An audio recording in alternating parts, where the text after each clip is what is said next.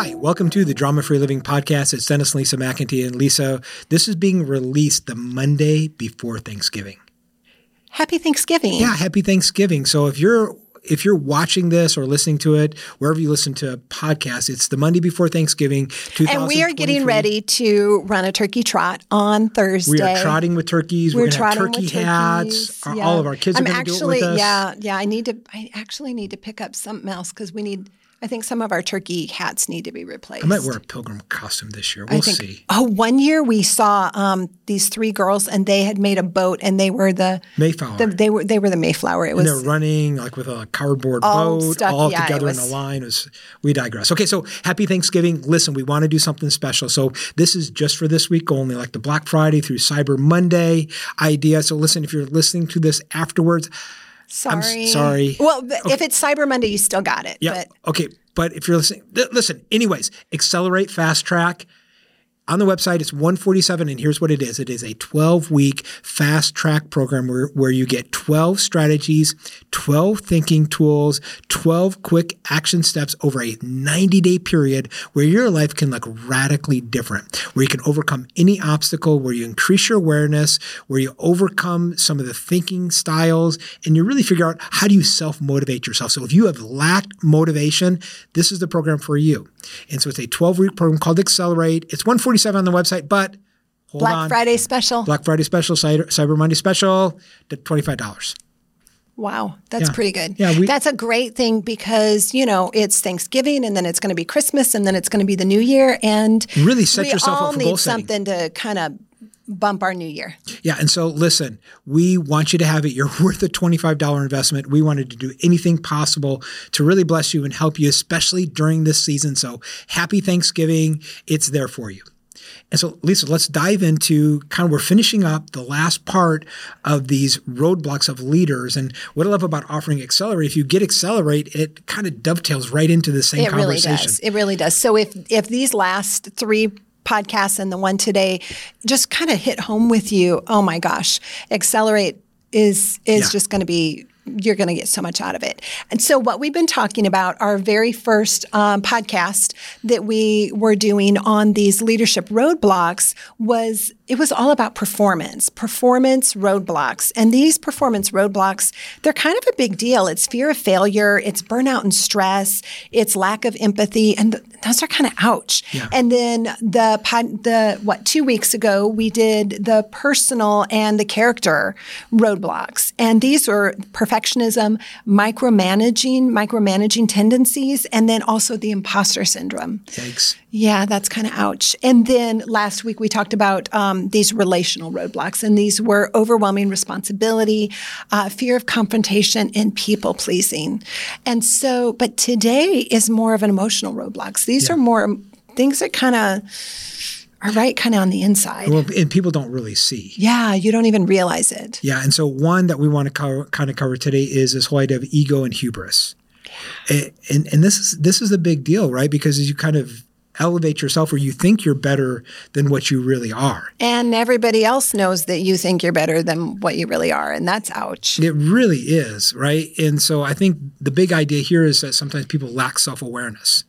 And so we've really developed some introspective introspection skills, like things like the trigger identifier, the frustration reducer, the aggravation aggravator. We got a whole suite of tools. And especially, I think that's what the people love about the roundtable.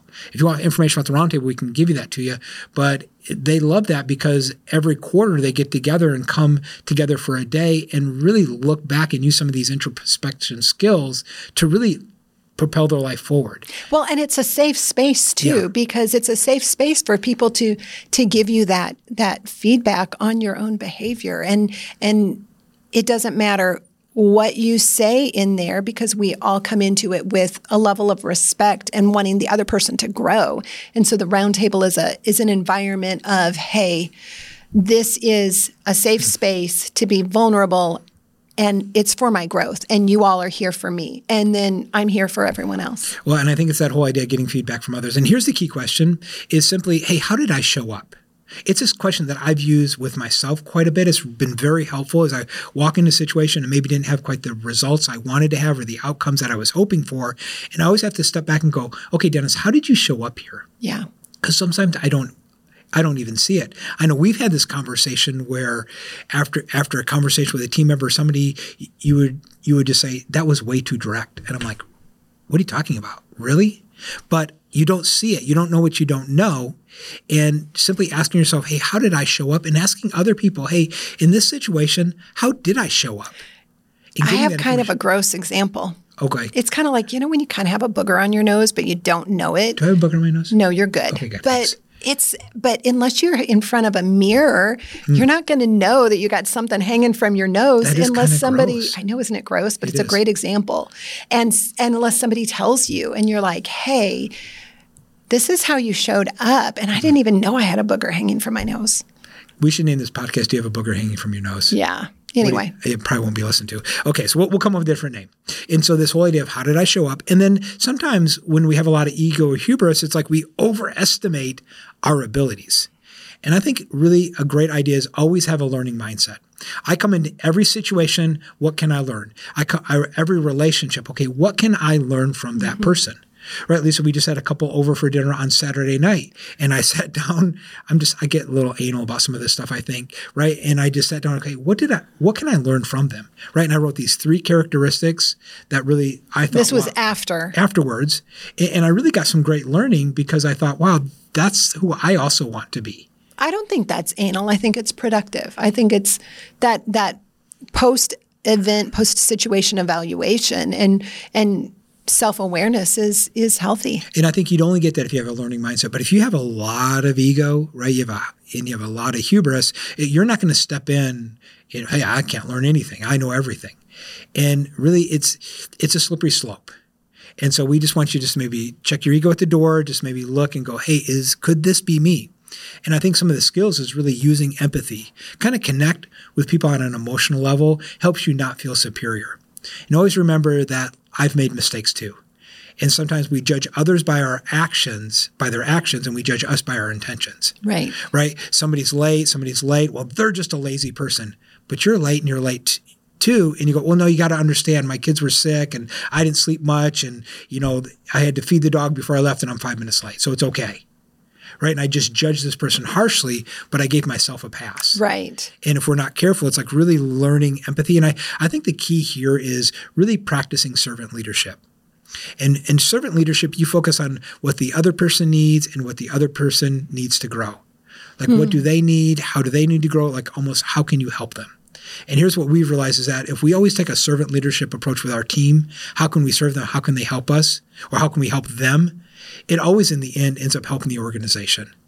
It, because people always feel you before they hear you. And they know if you know you're a transformational leader like you're after like how can i help you? And how can i get your heart? And how can i just bless your life more than just a transactional leader? So really mm-hmm. practicing service servant leadership. And, and then i think being just being grateful almost acknowledging the contributions of others i mean just learning to say thank you Yeah.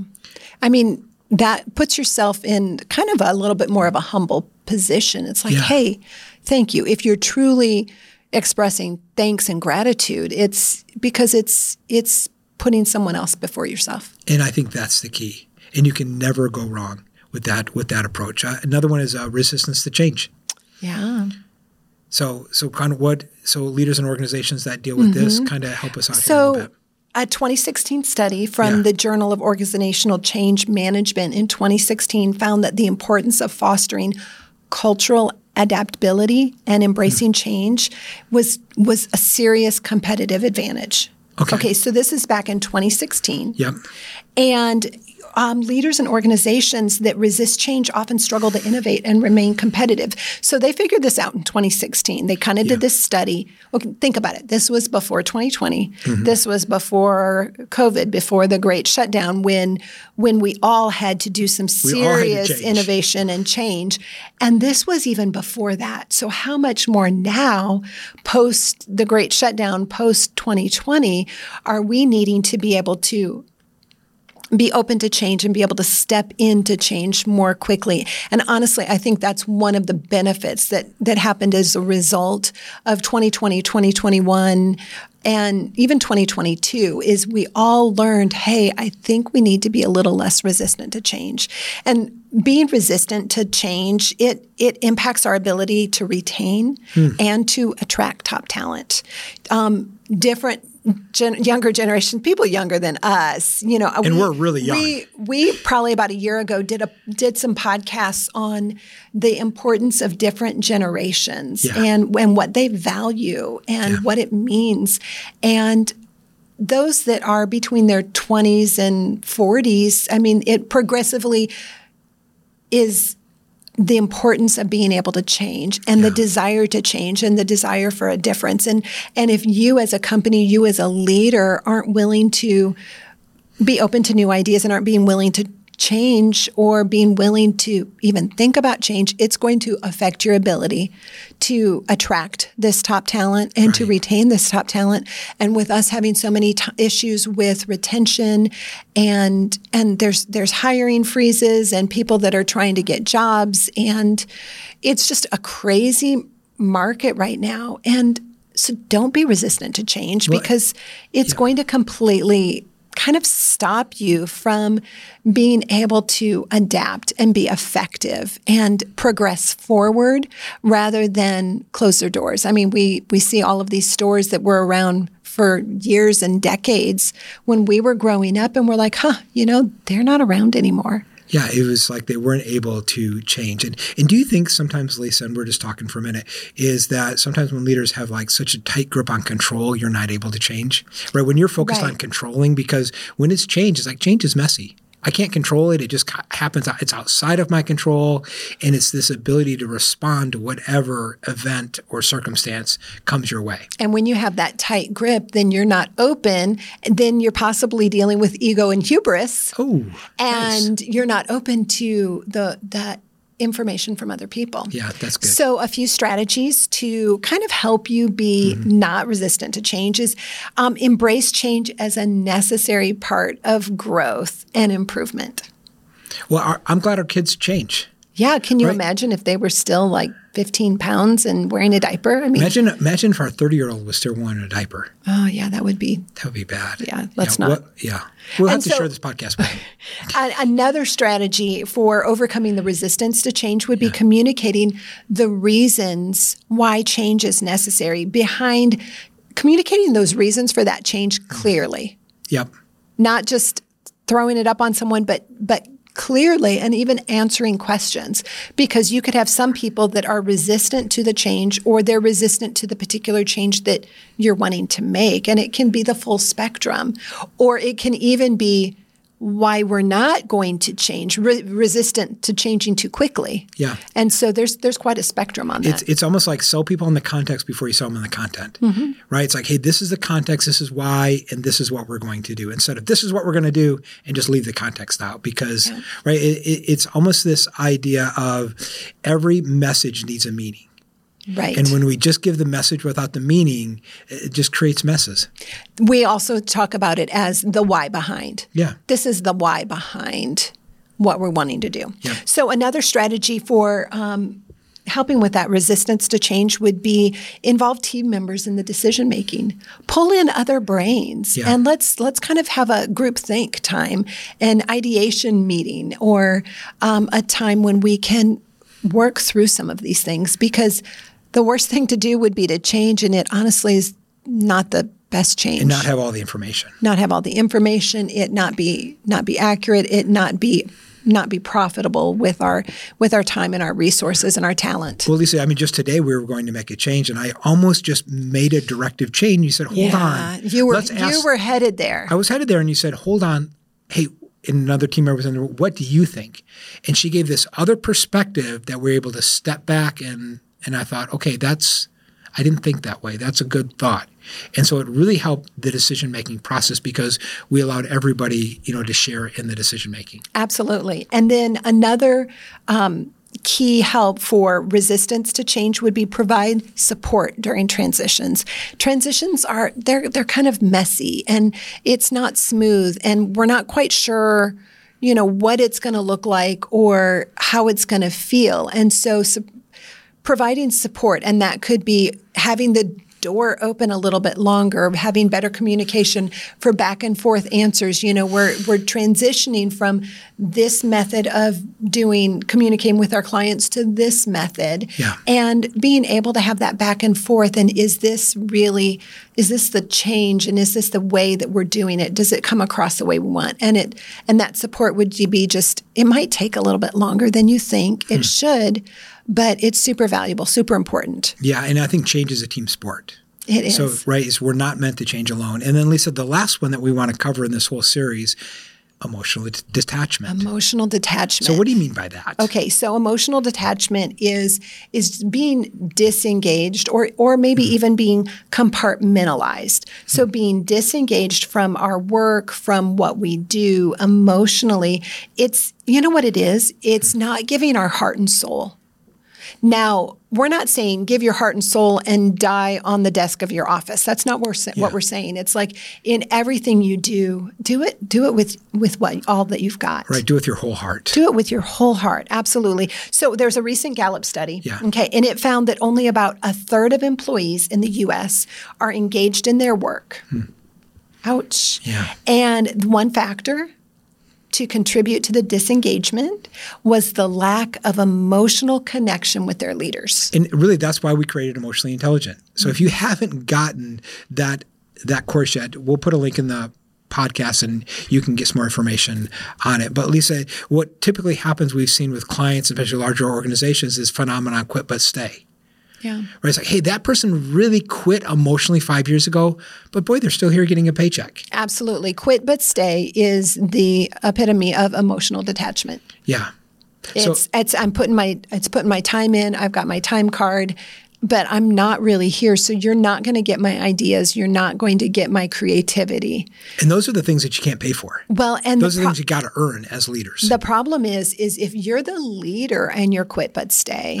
oh gosh. You know that's that's why this study from Gallup showed that mm-hmm. a third of employees were engaged. Yeah. Only a third. Yeah. Because there was so much detachment from the leaders. Now, I get it. Sometimes there's things that happen in your life outside of the doors of the office. Yeah.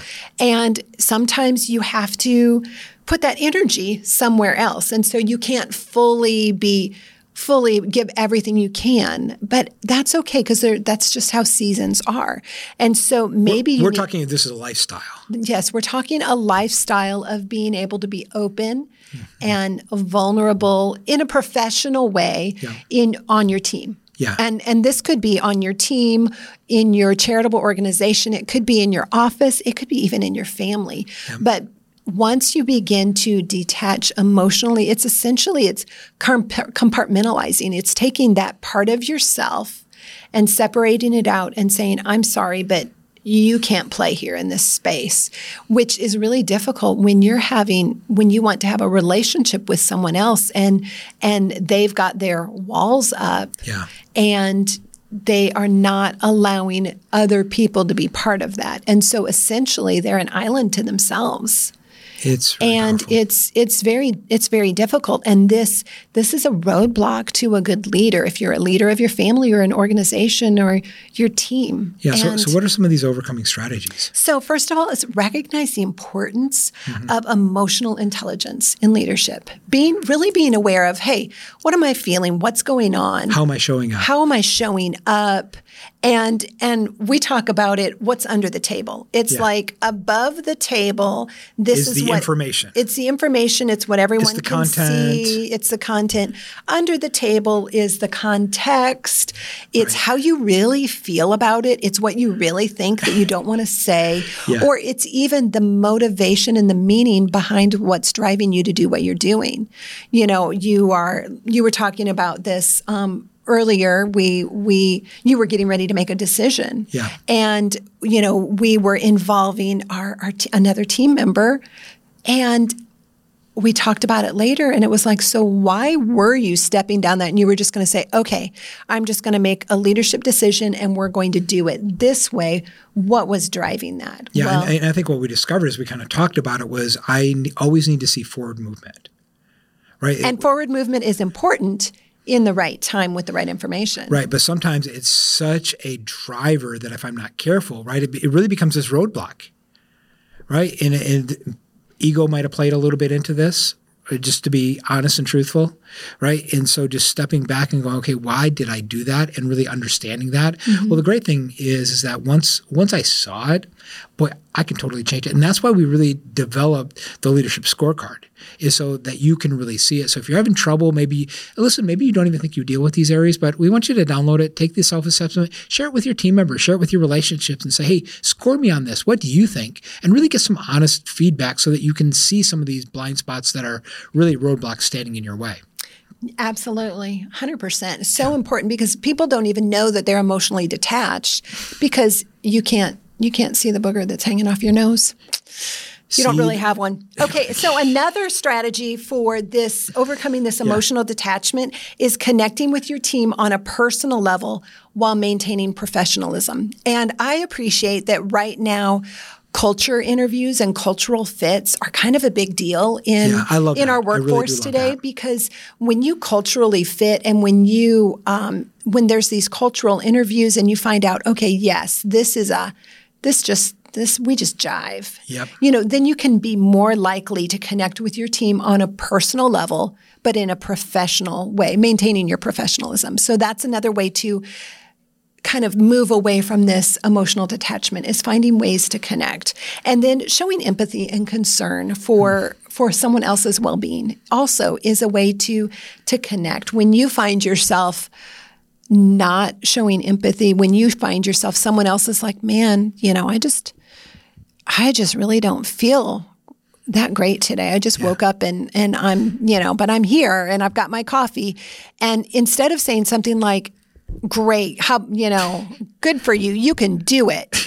right. Well, that's okay, but something more along the lines of, wow, yeah, that's that's kind of tough. Um, you know, if if anything comes up, uh, I can take something or I can I can help shoulder it yeah. or or even later on in the day at lunchtime being like, Just hey, circle back and, circle back and be like, hey, how are you doing?